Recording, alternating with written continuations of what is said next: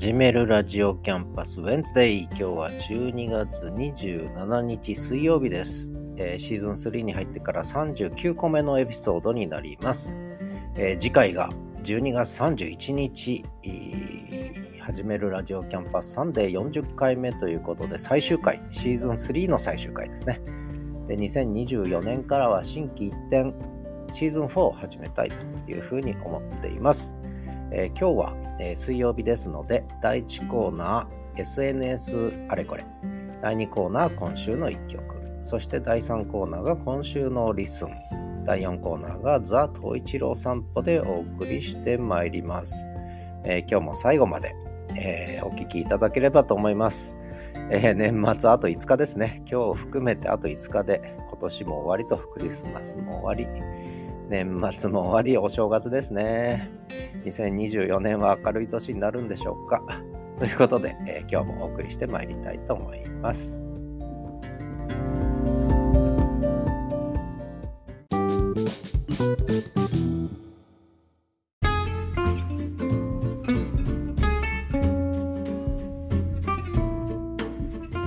めるラジオキャンパスベンツデイ。今日は12月27日水曜日です。39個目のエピソードということでこのシーズン3のこのコーナーも今日が最終ということですね。シーズン3自体が、えー今月あ今月というか今年で終わりと、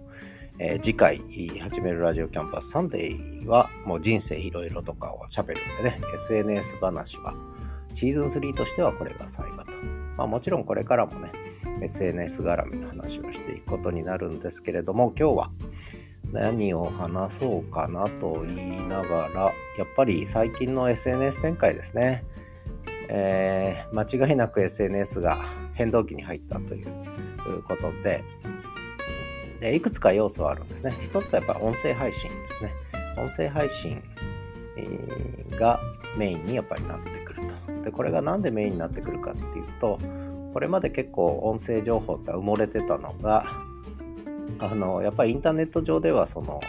視覚化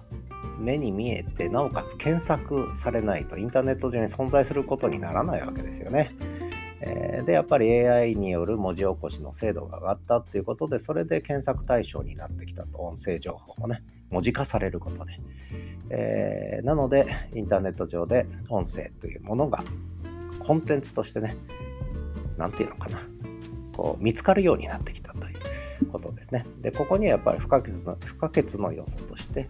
えー文字起こしで。しかもこれ精度が高くないと意味がないんですね。やっぱりこの精度が上がったというのは、やっぱこの1年の出来事ですので、うんそれがもう実用的になったという。これはもうどんどんこれが常識化していくでしょうね。まあそれが一つと、あとは、もう一個私が言ってるのが、その、えー TikTok とかね、えー流行ったじゃないですか。流行ったって過去形にしちゃいけないんだけど。えーで、それから YouTube もね、去年ぐらいからですか、ショート、ショート、一昨年ぐらいですか、ショートを始めた YouTube ショート。ね、これは本当はやりたくなかったのかもしれないですが、やっぱりショートの時代が始まっちゃったと。で、えーで、インスタグラムも結局リール動画とか、Facebook もリールとか、ストーリーズとかありますけど、結局ショート動画の時代に入っちゃったんですよね。で、これは動画だけじゃなくて、やっぱりいろんな情報がショートの時代に入ったと。で、昔 Twitter とかも140文字っていう制限がね、えーあって、えーで、これは、あの技術的な問題で制限されてたわけですけど昔は文字ですら140文字しか打てなかったということなんですがもう今はそれはどんどんどんどん無制限になってきたんですけれどもどっちにしてもこうショートの時代にこう入ってきたと。あんまりみんなダラダラと1時間も2時間もね、えもちろんあの気に入ったものは長く聞いたり見たりするんですけれども、えーそうみんな暇じゃないと。えーパッと見てパッと捨ててパッと見てパッと捨ててと。ね、でしかも自分で探すんじゃなくてリコメンデーションですね推薦してくれるわけねこれ見たらどうですか？って教えてくれるで面白ければ1分ぐらい見るし面白くなければすっ飛ばすしっていうそういうショートの時代、まあ、ある意味コンテンツがつまみ食いされて使い捨てされる時代というふうに言ってもいいんですけれどもでまあこれはいい面悪い面両方あるんだけどもこれは必然的にショートの時代に入ってるわけですよね。で音声についても同じことが言えてこれまでポッドキャストって1時間ダラダラ喋ったりね2時間ダラダラ喋ったりとかいろんな番組があったんですが基本長くないとダメだという常識があるんだけどこれはもう完全に打ち壊されていくともう1分30秒のポッドキャスト音声配信っていうのがあもうすでに始まってますしどんどんどんどんそういう手軽な形で音声配信して、それがまた SNS 化してきたから可能になってるんですよね。これもし SNS じゃなかったら、コミュニケーションが SNS 的に展開しないんであれば、そういう音声配信も展開しなかったんですが、これが本格的に始まったと。で、この取り組みはかつてあって、え、例えばクラブハウスなんかそれに近かったんですやっぱりあれライ、基本ライブだったんですよね、これまではね。で今はオンデマンドのクラブハウスに変わったんですけれども、でなかなかこうライブの音声の SNS はあったんだけどオンデマンドの音声の SNS って意外となかったんですねこれまでね。Vlog とかいろんな取り組みあったんですが結局あんまり広がらなかった。でこれが今あの始まったと。で一つそのプラットフォームになってるのが今日の第3コーナーでもお話しする LISTENなんですね。だから私 LISTEN っていうものに注目してきた部分があるんですが、あの、もう間違いなくショートの音声、もちろんロングも残るんですよ。YouTube と同じようにね。ロングも残るんだけど、ショートの音声っていう時代がやっぱり始まっちゃったと。で、で もう一つ大きいのはやっぱり YouTube がポッドキャストにも参入したということで、これが間違いなくね、あの、ポッドキャストの世界を大きく変えていくことになるわけですよね。だから YouTube 展開はもう必然だし、それから音声配信はもう当然だし、そしてショート配信っていうものも、えー、普通になってくる。で、そうすると今度は、あの、番組を複数持つというね、えー、ポッドキャストってのはこれまであんまり複数番組持つっていうよりも一本の番組を大切に育てるという。で、リスナーの方も一本の番組を大切に聞くという文化だったんだけど、これがもう崩れ始めてって、複数番組を持つという話になってくる。ロングとショートを組み合わせるとかね、いろんな形でこう展開が始まっている。だから、ポッドキャストも複数持つのが当たり前の時代にもう入ってきちゃったというね、えー、ことかなというふうに思ってるんですね。で、問題はこの複数番組持った時にそれをどこにまとめてみせるのかっていうね、問題が出てくるわけで、これなかなか難しかったんです。難しかったんですが、やっぱりこれも YouTube が解決してくれるだろうという気がするんですね。これまでは例えばスタンド FM やってます、ラジオトークやってます、RSS 配信しました。だけどどこに飛んでったって誰が聞いてるか分かりませんと。で、結局、その SNS 的なつながりはラジオトークの中だけとか、スタンド FM の中だけみたいな形で、そこのプラットフォームを超えちゃうともう展開しない。だからそのプラットフォームを利用しない人とは交流できないという。で、これでやっぱりインターネットではなくて、いわゆるパソコン通信みたいな世界になっちゃうわけですよね。単独型の音声配信サービスって言うんですけど、そのプラットフォームの中だけの交流になっちゃう。これ、 Voicy なんかもそうですよね。だからやっぱりそれではインターネット上で展開する意味ってのは薄れてくるんで、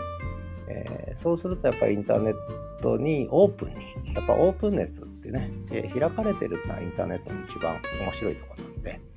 えー、閉じてないとパソコン通信みたいにね、えー、そうするとやっぱり YouTube っていうのは大きいんですよね。プラットフォームとしてはね、ここがね、うん、大きくなってくる。いろんなところ、例えばリッスンを使い、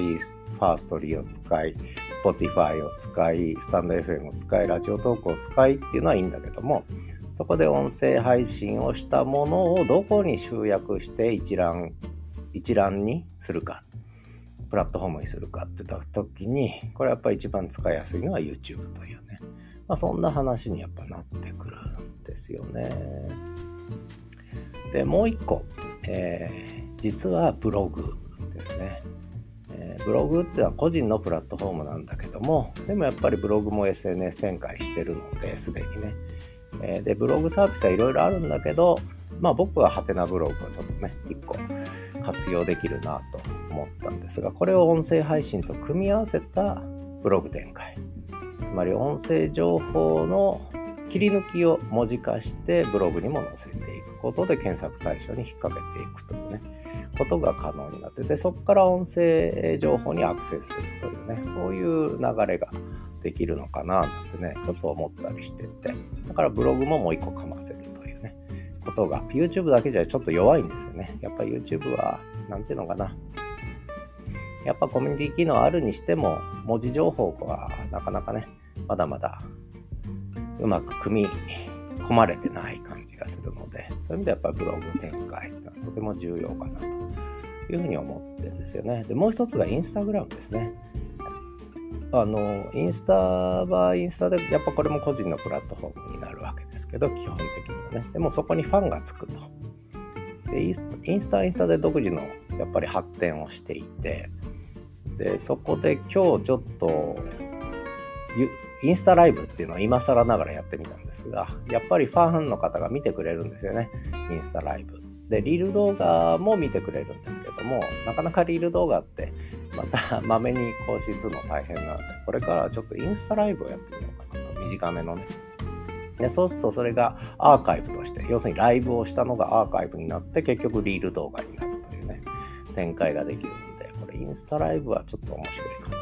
てね。思ったりして、で、もう一個面白いのが、そこにスレッズがぶら下がってるわけね、スレッズがね。で、スレッズはスレッズで、ツイッターともうすでに違うのは、音声入力ができるようになってる。えー、見てるとまだみんなあんまり使ってない。でもこれいずれ文字入力じゃなくて音声入力するようにみんななると思うんですけど、このスレッズがやっぱりインスタと紐づいてるんで、そこでインスタがそういったリールとかライブとかえー、っと、こう、で、結びついたファンの方、フォローしてくれてる方とのつながりで、いわゆるスレッズ展開、うん、が、ちょっと始まるんじゃないかなと。で、しかも面白いのは、そこで文字によるツイッター的なコミュニケーションじゃなくて、音声入力のコミュニケーションがね、始まる可能性をすでにスレッズは持ってるということで、これはね、すごく私は、あの、これから伸びてくるとやっぱ思っちゃうんですよね。まあそんな意味で、えー、結局 SNS あれこれ、えー、シーズン3の最後ですけれども、えー、まだまだ変動期でこれからいろんな動きがあるにしてもやっぱり音声入力がメイン。でしかもそれが文字化される、えー、そして、えー、それが SNS 展開するということを考えた時にいくつかあったプラットフォーム。これをちょっと組み合わせて今後の SNS 展開を考えると面白いなと。で、えー、戻って Facebook、Twitter はじゃあどうなるのかと TwitterX がね。やっぱ TwitterX が音声入力に対応するかどうか、これ一つポイント。それから Facebook もそうです。音声入力に対応するかどうか。これ一つポイントですね。えー、まあこの辺どうなるのかね。ちょっと Facebook、Twitter 今、次の展開が見えにくい感じはしますね。まあそんなことで。えー、今週の SNS あれこれ、えー、思ってることをそのまんま、えー、整理もせずに喋ってみましたけれども、何かの参考になればと思います。ということで、え今週の一曲、この曲です。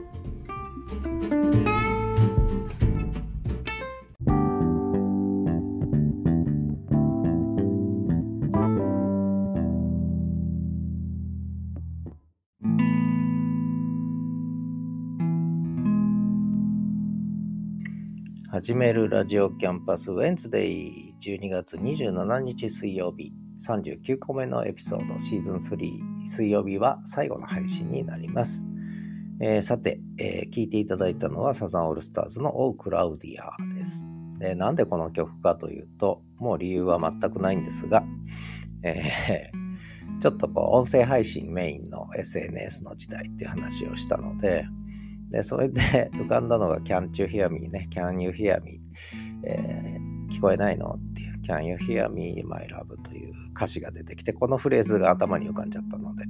もうオークラウディア。これも好きな曲なんですけどね。えー、恋をしていたのは去年の夏の頃さ。ね、えーまあ、SNS に恋をしていたのは20年前の夏の頃だったんですけれども、まあそんなことはどうでもいいとして。ということで今週のリッスンです。で、今週のリッスンもこれが、えー、シーズン3としてはもう最後ということで、まあ多分今週のリッスンっていうコーナー自体はもうなくなるんじゃないかな。シーズン4でもね。そんな気がしてますけれども、もうちょっと広い、こう、ポッドキャスト配信とか音声配信という流れの中で、こう、リッスンの話も触れるという形に多分なっていくんじゃないかなと思ってますが、まあそんな意味では最後の今週のリッスンになるかもしれないんですけれども、まあついでに言うと、リスニングウィークリーっていう週刊 ING っていうのを出してきたんですが、ここではもうリスニングウィークリーですから、リッスン、今週のリッスンをもう週に1回語ってきたんですが、これも先週で終わりました。ちょうどあさって29日は、えー、番組名を変えて、ね、えー、リスニングウィークリー、番組名を変えてお届けするっていうことで、まあ、リッスンはとにかく今年1年というか、まあ夏7月からなんですけど、私がお付き合い始めたのはね、正式リリースも6月、ベータリリースも4月ということで、まだ1年経ってないサービスですけれども、もう急成長を遂げているという、このリッスン、注目してお送りしてきたんですが、それが次のステージ。まあ、第2ステージと言ってもいいし、第3ステージと言ってもいいんですけどね。第4ステージと言ってもいいんですが、もうとにかく大きな2次のネクストステージに入ったと。で、一番大きいのは、これちょうど先週のこの始めるラジオキャンパスでね、爆弾発表があるんじゃないかなんてね、クリスマスか年末に向けてね、えー、言ってたんですが、すでにありました。クリスマスプレゼントとして、えー、爆弾発表ありました、リスンからね。えー、いわゆるフォロワー限定公開という、それから限定公開、非公開というね、ことが選べるようになった。これ予告だけされてて選べなかったんですね、これまではね。全部オープンだったんですが、これがフォロワー限定、公開限定、公開、非公開ってこう3つのタイプが選べるようになったというね、ことで、これも早速使わせていただいてますが、やっぱり良かったですね、私にとってはね、とてもね。あの、いろんな意味で、えー、良かったです。またさらにこう、使い方というか、使い道が多様化したというか、いろんな使い方ができるようになったんで、これはとても嬉しいなと。で、リッスンさんにぜひお願いしたいのは、エピソードごとの公開、非公開、有料、無料配信ですね。これの機能を、なるべく早く まあ、急がせるつもりはないんですけどね。これやっぱり必要かなと思ってるんで、えー、そこはそこで楽しみにしてますが、まあ、それまでの間はね、私ちょっとこう、台湾のファーストーリーという、えー、ところが実はすでに、番組は公開するけれども、エピソードごとにこう公開非公開あるいは有料無料を選べるというふうに実はすでになってるのででこれは使えるなと思ってます。それからスタンド FM ですね。スタンド FM も実は、えー、メンバー限定有料無料って選べるようになってやっぱこの機能はね必須だと思いますね必須えー、番組全体、今リスンがやってるのは番組全体の公開、非公開、限定公開、フォロワー限定公開っていうんですが、やっぱり番組全体ではなくて、番組の中でエピソードごとにできるというね、機能は、もうすでに装備しているところもあるので、実装しているサービスもあるので、これやっぱり不可欠じゃないでしょうかね。えー、ついでに言うと、その、YouTube なんかもね、えー、公開限定公開非公開は、実はエピソードごとに選べるようにすでになってるわけですけどね、実はね。だからこの機能はなるべく早めに欲しいなというふうに思ってます。さて、えー、そんな今週のリッスンですが、一番大きいのはやっぱり今言った、えー、限定公開、非公開リスナー、フォロワー限定公開ができたという、これはとても嬉しいですね。特にフォロワー限定公開は結構私もね、ちょっと、えー、っと、最初限定公開と非公開だけがあの、リリースされて、ちょっとこれじゃ使えないなと個人ユーザーにとってはっていう話をしたらもう早速ね、えー、クリスマスに間に合わせて開発者の近藤さんが早速もう作ってくれて、もう私にとっては今年最大のじゃないや、この、このクリスマスの最大のプレゼントが、えー、このリスナー限定公開だったということで、とても嬉しいですね。とても嬉しいです。まあ、そんなことですね。で、えー、っと、まあ、今週のリス、もう一つ大きいのは、アドベント。12月1日から、えー、始まったアドベントカレンダー2023が終わりました。おとといね。で、最後は、それを総まとめする歌までオリジナルソングまでできてね、えー、でそれに参加した方の名前を全部名前とか番組名をもううまく歌詞に盛り込んで、えー、とてもいい歌詞でしたね。すごいですね。リッスン音楽部。さすがです。小田陣さんすごいです、えー、で、えそのアドベントカレンダーも無事終わったというかなんでしょうね。良かったですね。いいイベントでしたねとてもね。あの本当にいいイベントだったと思います。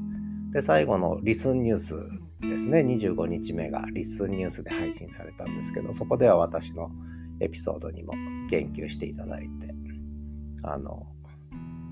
リッスンとの出会い、リッスンが変えた人生という内容で、Listen to Me という番組で12月23日に私はエピソードを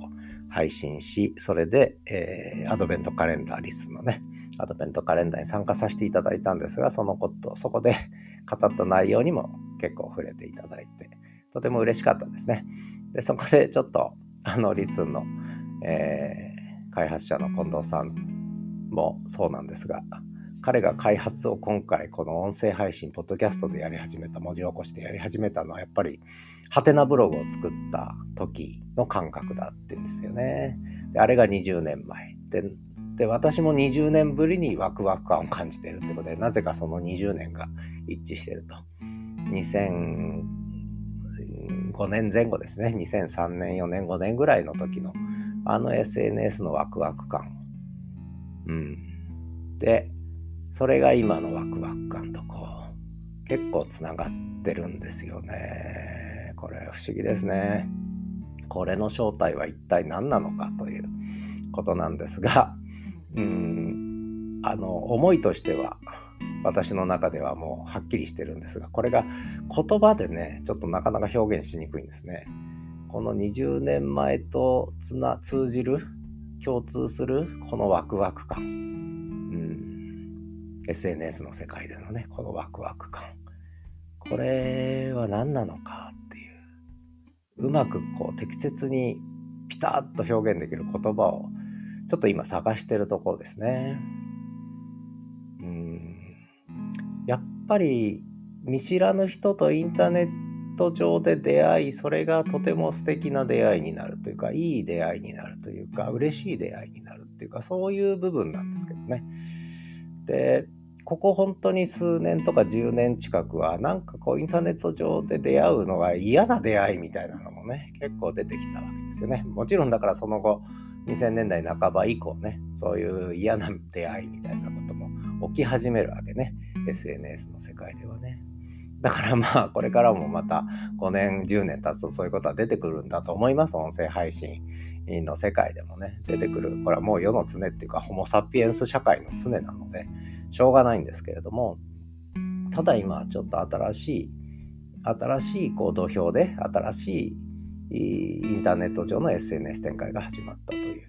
ことで、で、しかもその起爆剤になってるっていうか、そのいろんな実験プラットフォームになってるのがリッスンというね。だからここから新しい動きがいっぱい出てきてるわけね。だから、リッスンは、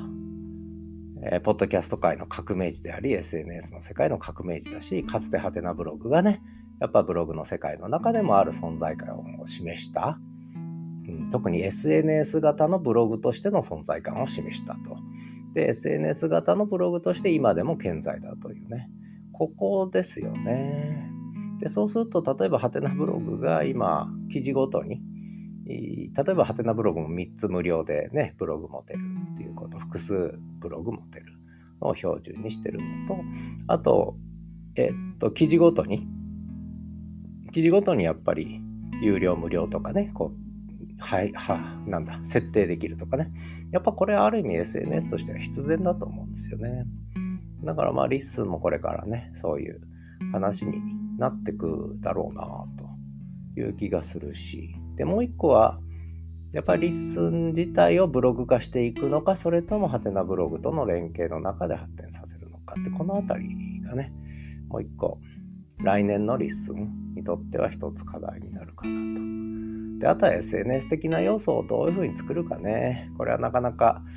微妙ですけどまあはてなブログの経験とかも持って見えるのでそこでのこう成功例失敗例なんかをねある程度意識しながらあんまり敷居を作らずにこう自由にグルーピングができるようなつながりができるようなそんなプラットフォームになるといいななんてね思いながらまあ2024年のリスンの展開も楽しみですね。このスピードでいろんなことが展開していくということで本当楽しみですね。でさらにユーザーがちょうどそのリッスンニュースでは1818人とか言ってましたねいやいやあいやいやじゃない1818人、えー、登録したということなんですが来年の今頃は、まあ10倍じゃ効かないでしょうね、多分ね。えー、10倍じゃ効かないでしょうね。もっと超えていくでしょうね。まあ10万人はいかないかな。わかんないですけど。今、ハテナユーザーってどれぐらいいるんですかね。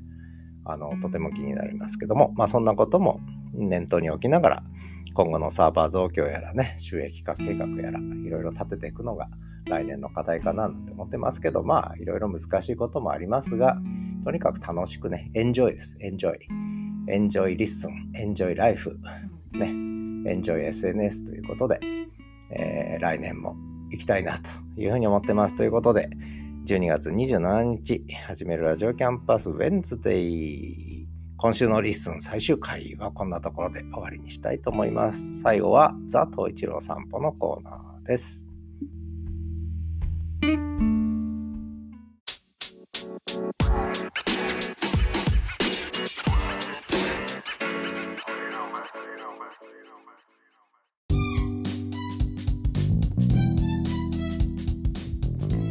始めるラジオキャンパスウェンズデイ最終コーナーザ・東一郎散歩のコーナーです。えー、12月27日水曜日ということで、えー、年内最後のウェンズデイということになりますが、ザ・東一郎散歩のコーナーはシーズン4になっても続きます。今日は25日クリスマスの朝、そして26日クリスマス明けの朝、そして27日と今朝ですね。えー、お送りしますが、えー、クリスマスは雪が降らなくて、で、結構気温が上がったんですね。で、と一郎くんのお散歩が長くて、えー、で、結局お買い物に行ってケーキを買って喜んで帰ってきたというのと、あと午後に救急車両に逃亡した音源、そして26日朝から粉雪が、えー、待ってまして、粉雪の中を散歩したんですが、東一郎くんがおやつをおねだりするくんくんが入ってて可愛いですよ。そして 昨日も今日も一昨日もあ今日も昨日も一昨日も、えー、結構ねワンちゃんに会わなかったんですね。で統一郎君寂しくてなかなかお家に帰ろうとしないということで26日は3時間のエンドレス朝散歩でした。で今朝今朝はねドカッと雪降ったんですね。今は晴れてますけれども、えー、25センチぐらい降ったかな。うん。えー、朝雪かきをしないと家から出れないと。で統一郎君は河川敷でラッセルラッセルでラッセル車のように、えー、雪の中を飛び跳ねたり歩いたりしてましたねで統一郎君が道を作ってくれるので私もさらに道を作って、えー、我々の作った道を後から歩く人たちもいるということとあと公園のベンチで日向ぼっこをして気持ちよかったよなんて話をしてますのでちょっと長いですがお聞きください。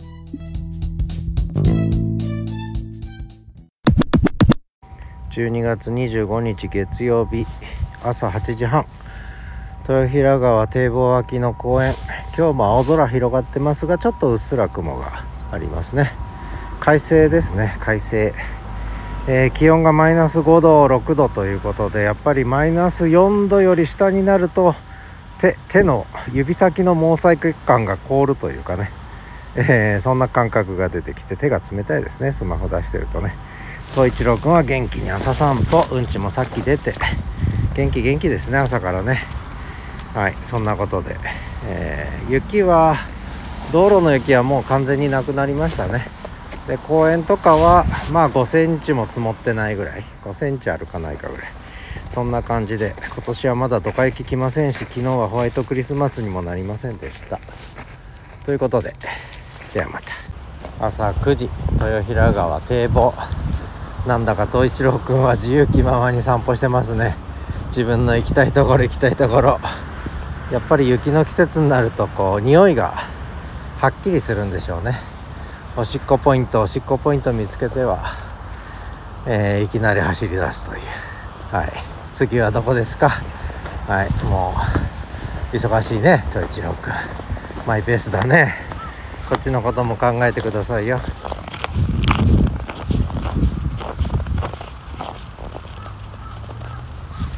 はい。ではまた。8月28月じゃないよ12月25日月曜日。クリスマスの朝、えー、キリストも生まれました、えー、9時18分。豊平川堤防脇の公園で東一郎君は葉っぱを葉っぱをかじってちぎって遊んでます。ベンチの下に座り込んで。ねえー、お買い物に行こうと誘ってるんですがなかなかその気になってくれない東一郎くんです。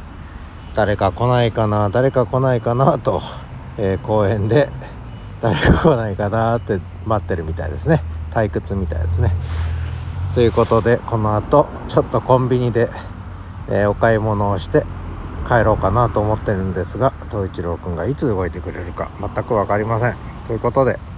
ハッピーメリークリスマスで、えー、アンドハッピーニューイヤーということで良いお年をお迎えください。ではまた。9時44分東一郎くんが公園のベンチの前から動こうとしません。もう眠たいんでしょうか、えー、帰る気なさそうです。困りました。まあポカポカ陽気で気持ちいいからいいんですけどね。風は冷たいですけれども風あんまりないですね。空気は冷たいけれどもポカポカです。今日は。ポカポカあったかい。あほとんど雲もなくなりましたね。札幌はいい天気続きですね。このまんま年末年始もいい天気続くといいんですが。さあ統一郎。お前銅像みたいになってないで帰るぞ。あれお買い物しよう。お買い物ケーキ買って帰るか？アイス買って帰るか？お買い物行くぞ統一郎。ダメですね。ぼーっとしてますね。こっちは見るんだけど動こうとしません。疲れちゃったの。眠たいの。お家帰んないと寝れないぞお前。さあお買い物行こう。ということでではまた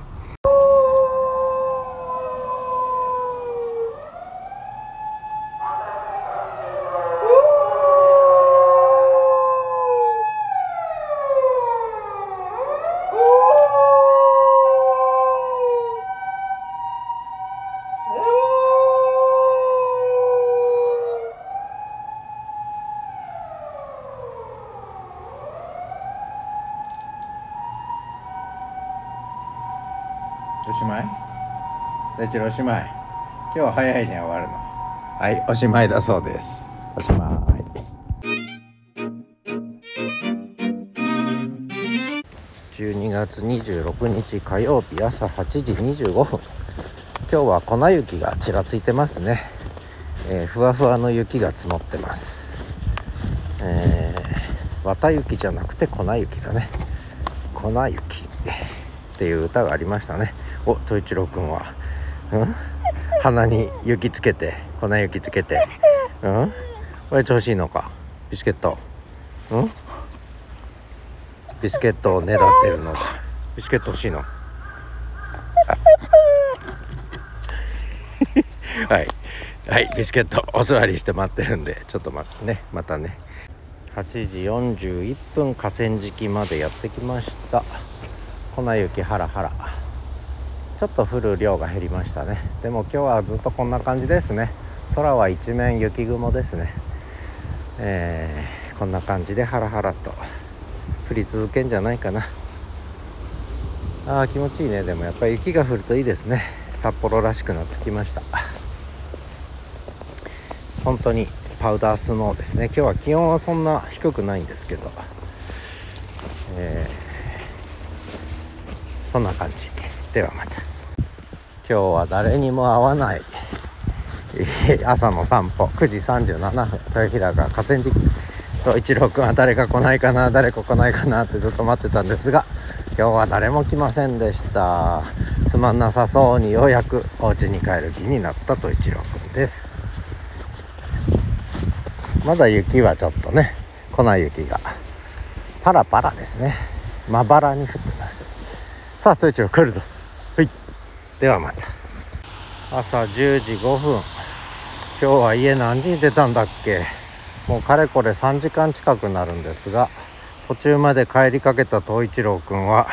なぜかまた元の元の堤防脇の公園まで戻ってきました。やれやれ10時ですよ。どうするんですか東一郎くん？お家帰んないんですか？もう疲れたよ。そろそろ電気回路の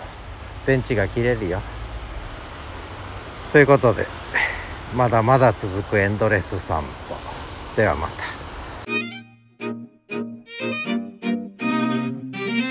朝の9時すっかり遅い朝散歩。今から出かけます。30センチぐらい降ったかな一晩で。30までいかないかな。25センチぐらいかな。えー、家の前雪かきとりあえずして。でようやくお散歩に出始めました。本格的に札幌の冬がやってきましたね、えー、これから雪かきが。やっぱ年末に来ましたね。あのドカッとね。はい。ということで雪かき終えて統一郎君は大喜びであの雪の中入ってってますけどね。深雪です。統一郎君の、えー、お腹まではいかないけど膝肘とか膝より上に行きますね。ではまた。朝9時20分。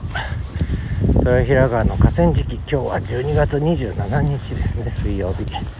えー、雪がやっぱ30センチぐらい一晩で積もったので統一郎君はラッセルラッセルでラッセル車のようにお腹まで雪に触れながら走ったり歩いたりラッセル車やってます。道を作ってくれるから嬉しいんですけどね。統一郎君の後ろ作った道の跡をついてきます。はい。統一郎頑張れ。おラッセルあ後ろでした後ろでした。お前走ったらさ走ったら道になんないんだお前。えー、走るとね1メートル間隔ぐらいにしか、えー、雪が崩れないので。ああ大変だ今日は朝雪かきだし。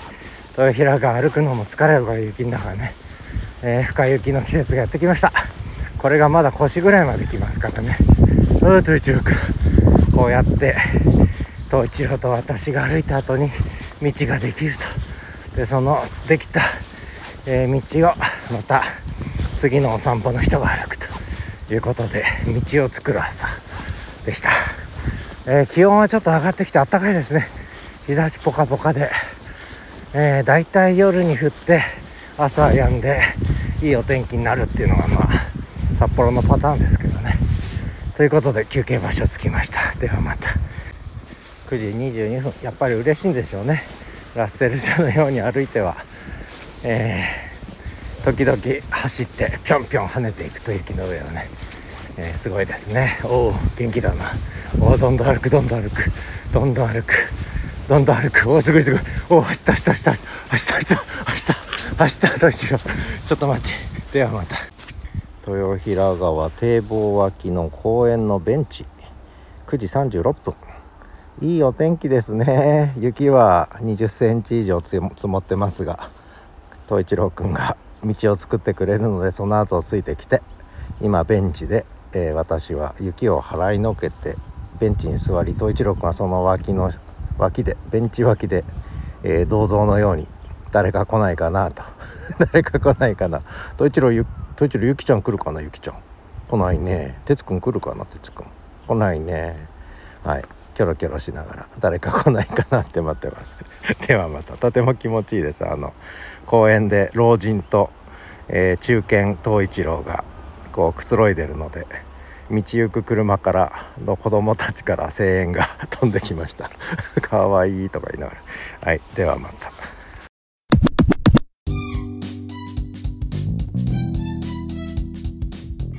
ということでちょっと長かったですけれどもクリスマスからの東一郎散歩を聞いていただきました結構26日にはお昼間にお母さんと娘さん娘さん二十歳ぐらいなんですが東一郎ファンの親子が東一郎くんに明日会いに来てくれて1時間ぐらい遊んでいきましたね。で、東一郎くんはお散歩でいろんな人やワンちゃんに会えなかったので、え体操を喜んで、えー、お姉さんを押し倒して、3回か4回ぐらい押し倒してましたけどね。はい。えー、お姉さんも喜んでました。押し倒されて。まあそんなのどうでもいいや。えー、ということで、佐藤一郎散歩をお送りしてまいりましたが、えー、この中でやってきた東一郎くんの名前の由来当てクイズね、え、最終回31日に発表しようかとか言ってたんですが、もう少し先延ばししたいと思います。というのも、ちょっと台湾のファーストーリーというポッドキャスティングサービスで北海道の声という番組をやってるんですけども、これ東南アジアの方も ちょっと聞く人いると思うんで、日本の北海道の紹介。で、その中で北海道県の紹介もしてて、北海道のグルメとか、あそういう紹介もしてるんですけども、さらに私の民泊の紹介もしてるんですが、そこに実はザ・東一郎散歩という番組を作りました。えー、エピソードをね。で、これは過去のこのこの番組、この始めるラジオキャンパスでシーズン3でザ・トイチロー散歩をお送りしてきたんですけど、毎回10分ぐらいですね。で、これの切り抜き番組ということで、もうザ・トイチローだけを聞きたい人もいるかもしれない。もしかしたら台湾の人は柴犬が大好きだから、日本犬が大好きだから、ザ・トウイチローの散歩の音源を聞く人がいるかもしれないと思って、ザ・トウイチロー散歩というとこだけ切り抜きで、えー、作ってみたんですけどね、えー、そこでもちょっと名前当てクイズに参加する人が出るかもしれないということで、ちょっと先延ばしたいと思ってます。そんなわけで、えー、ザ・トイチロー散歩のコーナーでした。エンディング。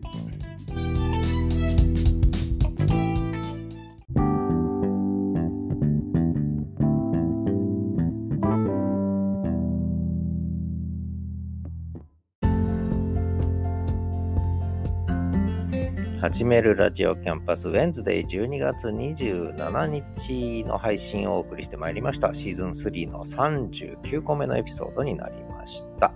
えー、次回があ12月31日、なんと大晦日。始めるラジオキャンパスサンデ